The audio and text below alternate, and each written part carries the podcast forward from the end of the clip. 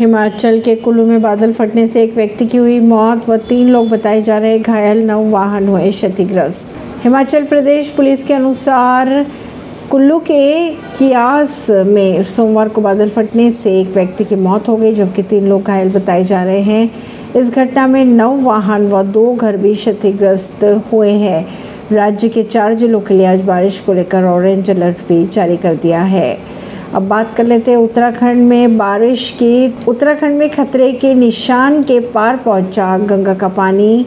हरिद्वार में भी अलर्ट हुआ जारी। दिल्ली सरकार में मंत्री आतिशी ने कहा, आज रात तक दिल्ली में यमुना का जल स्तर बढ़कर इसी खबरों को जानने के लिए जुड़े रहिए जनता से रिश्ता पॉडकास्ट से। परवीन दिल्ली से।